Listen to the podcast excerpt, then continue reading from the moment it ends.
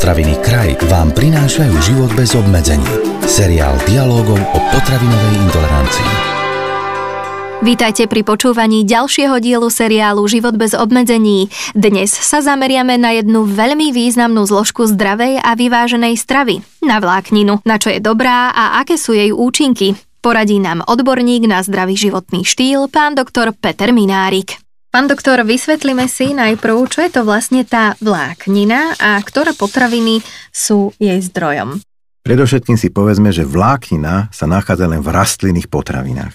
V živočišných nie, čiže nehľadajte ju v mlieku, v síroch, vo vajciach, v mese ani v údeninách. A keď hovoríme o rastlinnej zložke stravy, musíme povedať, že vyskytuje sa v každej rastlinnej potrave. Či je to zelenina, či je to ovocie, alebo sú to obilné výrobky, tzv. celozrné, alebo sú to aj oriešky, orechy, rastlinné semiačka a strukoviny. Čo to je vláknina? Má viacej definícií, ale predovšetkým môžeme povedať, že vláknina patrí medzi sacharidy, alebo starší názov uhlohydráty. Vieme, že sacharidy alebo uhlohydráty sú jednak jednoduché cukry, malé molekuly, ktoré chutia sladko, sacharóza, glukóza, fruktóza. Potom sú to škroby, veľké molekuly zložené z množstva molekúl glukózy, ktoré nechutia sladko a poznáme, čo sú škroby.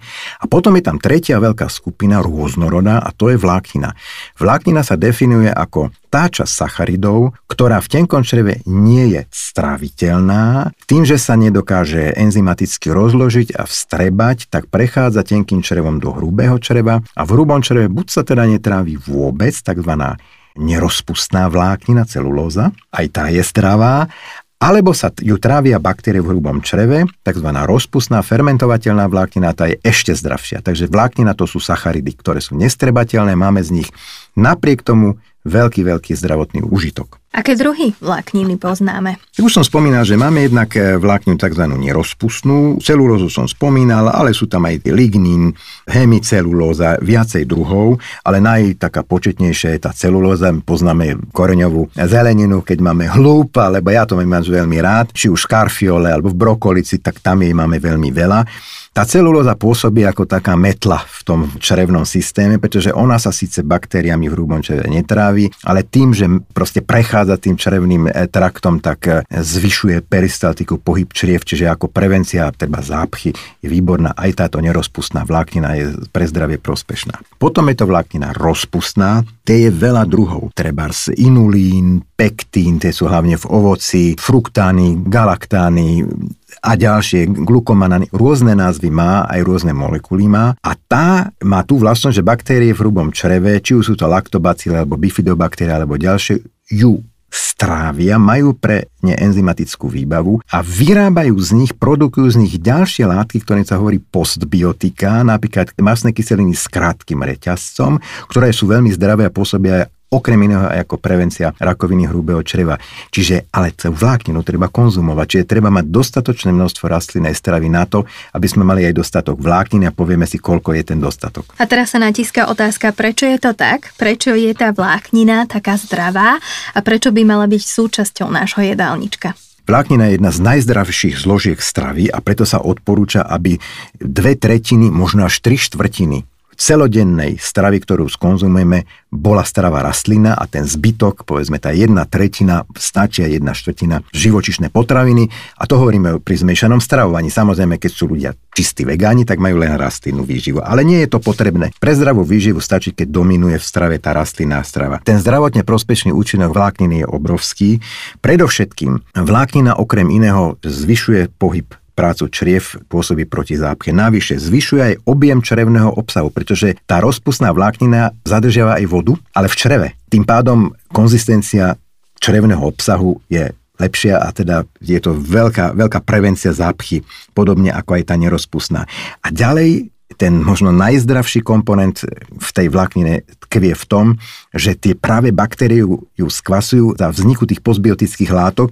To nie sú len masné kyseliny s krátkým reťazom, to je kyselina propionová, kyselina octová, ale aj ďalšie látky, ktoré treba podporujú aj imunitu v čreve, ale aj vzdialených orgánov, pretože tie imunitné procesy, ktoré sa v tej črevnej stene pod vplyvom trávenia vlákniny baktériami vytvorí, sa vlastne potom dostávajú krvným obehom aj k iných orgánov. Čiže svojím spôsobom tá vláknina podporuje aj imunitu v dýchacom ústrojenstve alebo imunitu močovo pohlavných ústrojenstiev. Čiže tá vláknina skutočne je univerzálne zdravá zložka našej stravy. A koľko tej vlákniny by sme teda mali zjesť počas dňa?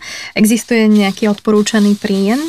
Áno, existuje odporúčaný príjem. Ešte jedna vec mi napadá, že vláknina rozpustná dokáže aj prispievať k znižovaniu hladiny cholesterolu v krvi, pretože ona viaže žlčové kyseliny v čreve a tým pádom sa znižuje ich vstrebávanie a prispieva to k zniženému cholesterolu. Čiže aj mhm. pre kardiovaskulárne srdcocievné zdravie je vláknina užitočná. V podstate je to okolo tých 30 gramov vlákniny denne, u mužov to môže byť 35 do 40 gramov, ale tých 30-35 gramov, už jen tých 28-30 gramov, v podstate sa hovorí, že na 1000 e, kilokalórií alebo 4200 kJ to môže byť okolo 14 14 gramov vlákniny. No a otázka teraz je, že väčšina ľudí si nesleduje, koľko vlákniny denne príjma, ale mali by vedieť, že čo majú v tej strave robiť, tak. aby jej mali dostatok.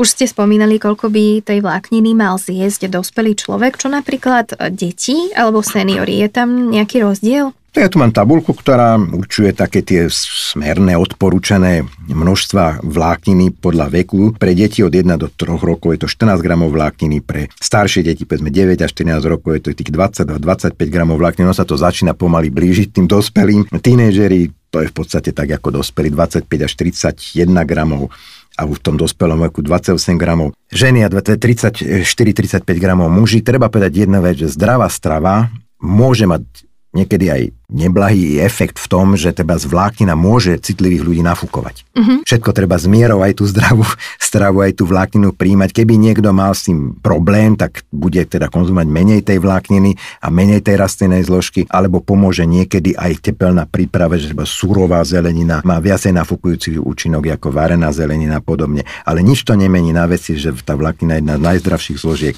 stravy. Kde sa tá vláknina vyskytuje a v akom množstve? Na 100 gramov polnohospodárskej plodiny, či už je to ku zeleniny alebo ovocia, je tej vlákniny rôzne množstvo. V čerstvom ovoci je priemere 3 gramy vlákniny na 100 gramov. Čiže keď si dáme 150 gramové jablčko, tak máme 4,5 gramu vlákniny. Aj v zeleniny môže byť 3 e, 4 gramy, niekde len 1,5 gramu na 100 gramov, ale zeleniny by sme mali zjesť aj 500-600 gramov do dňa. A takým ešte lepším zdrojom vlákniny sú celozrné obilné výrobky. Treba z knekebrot, to poznáte, to je ten chrumkavý chlebík.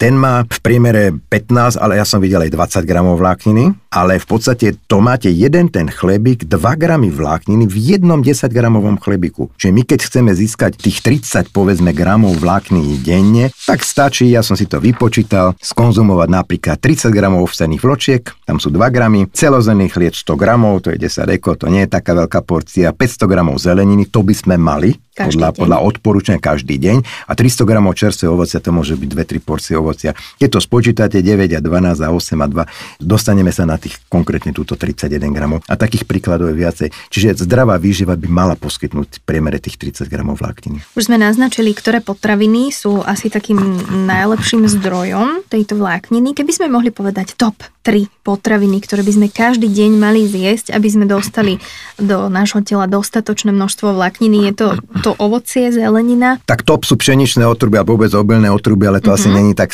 bez všetkého jedle, tam môže byť až 40 gramov vlákniny na 100 gramov, ale strukoviny, aby sme nezabudali, soja má v 100 gramoch, sojový bob 18 gramov vlákniny, to je obrovský zdroj, čiže soja, ale aj fazula môže mať 15 gramov. Ten knekebrodu som spomínal. A samozrejme potom sú to tie vločky. Hej. Treba sledovať obsah vlákniny v potravinách. My si môžeme zvýšiť príjem vlákniny aj tým, že, že prejdeme z konzumácie bielej ryže na tú divú ryžu, celozrnú ryžu, bo biela ryža má iba 1 gram vlákniny, celozrná rýža môže mať 4-5 gramov vlákniny na 100 gramov rýže. Čiže to je kvapka ku kvapke a je to naozaj o tom stravovacom a životnom štýle ľudí. Pán doktor, a môže mať e, konzumácia vlákniny na naše zdravie napríklad aj negatívne účinky a vôbec sú ľudia, ktorí by nemali jesť vlákninu? Tak existujú ľudia, ktorí majú dlhodobé tráviace ťažkosti. Ono to nemusí byť len z vlákniny, ale nadmené množstvo vlákniny môže mať predovšetkým tráviace nežedúce účinky v zmysle nafúkovania už som to spomínal, niekoho by mohlo aj preháňať. Viete, nafúkovanie môže byť spojené aj s krčmi, bruchu s čerevnými krčmi, čiže to je negatívny účinok. Vláknina môže znižovať vstrebávanie minerálnych látok, napríklad e, vápnika, horčíka, čiže je dobré, keď niekto konzumuje alebo príjma tabletu s vápnikom, poviem, oddeliť to časovo od, od vláknitej stravy, ale nejaké závažnejšie, viete, tako, už som čítal, že sú raritné, že by niekto dostal červený ileus. to by, to by musel neskutočne sa prejsť nejakou vláknitou stravou, teda šupkami s pomarančou, to je naozaj rarita, čiže o tom radšej nehovoríme. Ale to nafúkovanie môže byť. Keby niekto toto mal, tak ešte raz, buď teda v individuálnom prípade zníži konzumáciu, možno nie všetkých rastlinných potravín, ale tých, u ktorých vypozoroval, že mu to spôsobuje. A potom to záleží aj od množstva, čiže človek sa nemusí celkom zdať, ale zníži množstvo, alebo si to tepelne pripraví a je to pre neho straviteľné. Ešte jednu vec, ale to o tom budeme mať samostatný podcast. Existuje aj tzv. odolný škrob. Rezistentný škrob má podobné vlastnosti ako vláknina, on sa aj nachádza v tým obilných celozenných výrobkoch, ale je to, je to už teda taká samostatná kapitola, aj to by sme mali konzumovať každý deň v dostatočnom množstve a pridáme si k tej vláknine cestou toho odolného rezistentného škrobu. Vláknina ako zložka rastlinej potravy má z hľadiska výživy veľký význam, o ktorom vám dnes podrobne porozprával pán doktor Peter Minárik. Na budúce si pošteklíme žalúdky rozprávaním o orieškoch a semiačkách. Zistíme, či ich máme v našej strave dostatok. Dovtedy si môžete vypočuť naše predchádzajúce podcasty a prečítať si k nim zaujímavé blogy. Tento podcast vám priniesol kraj. Moderné slovenské potraviny.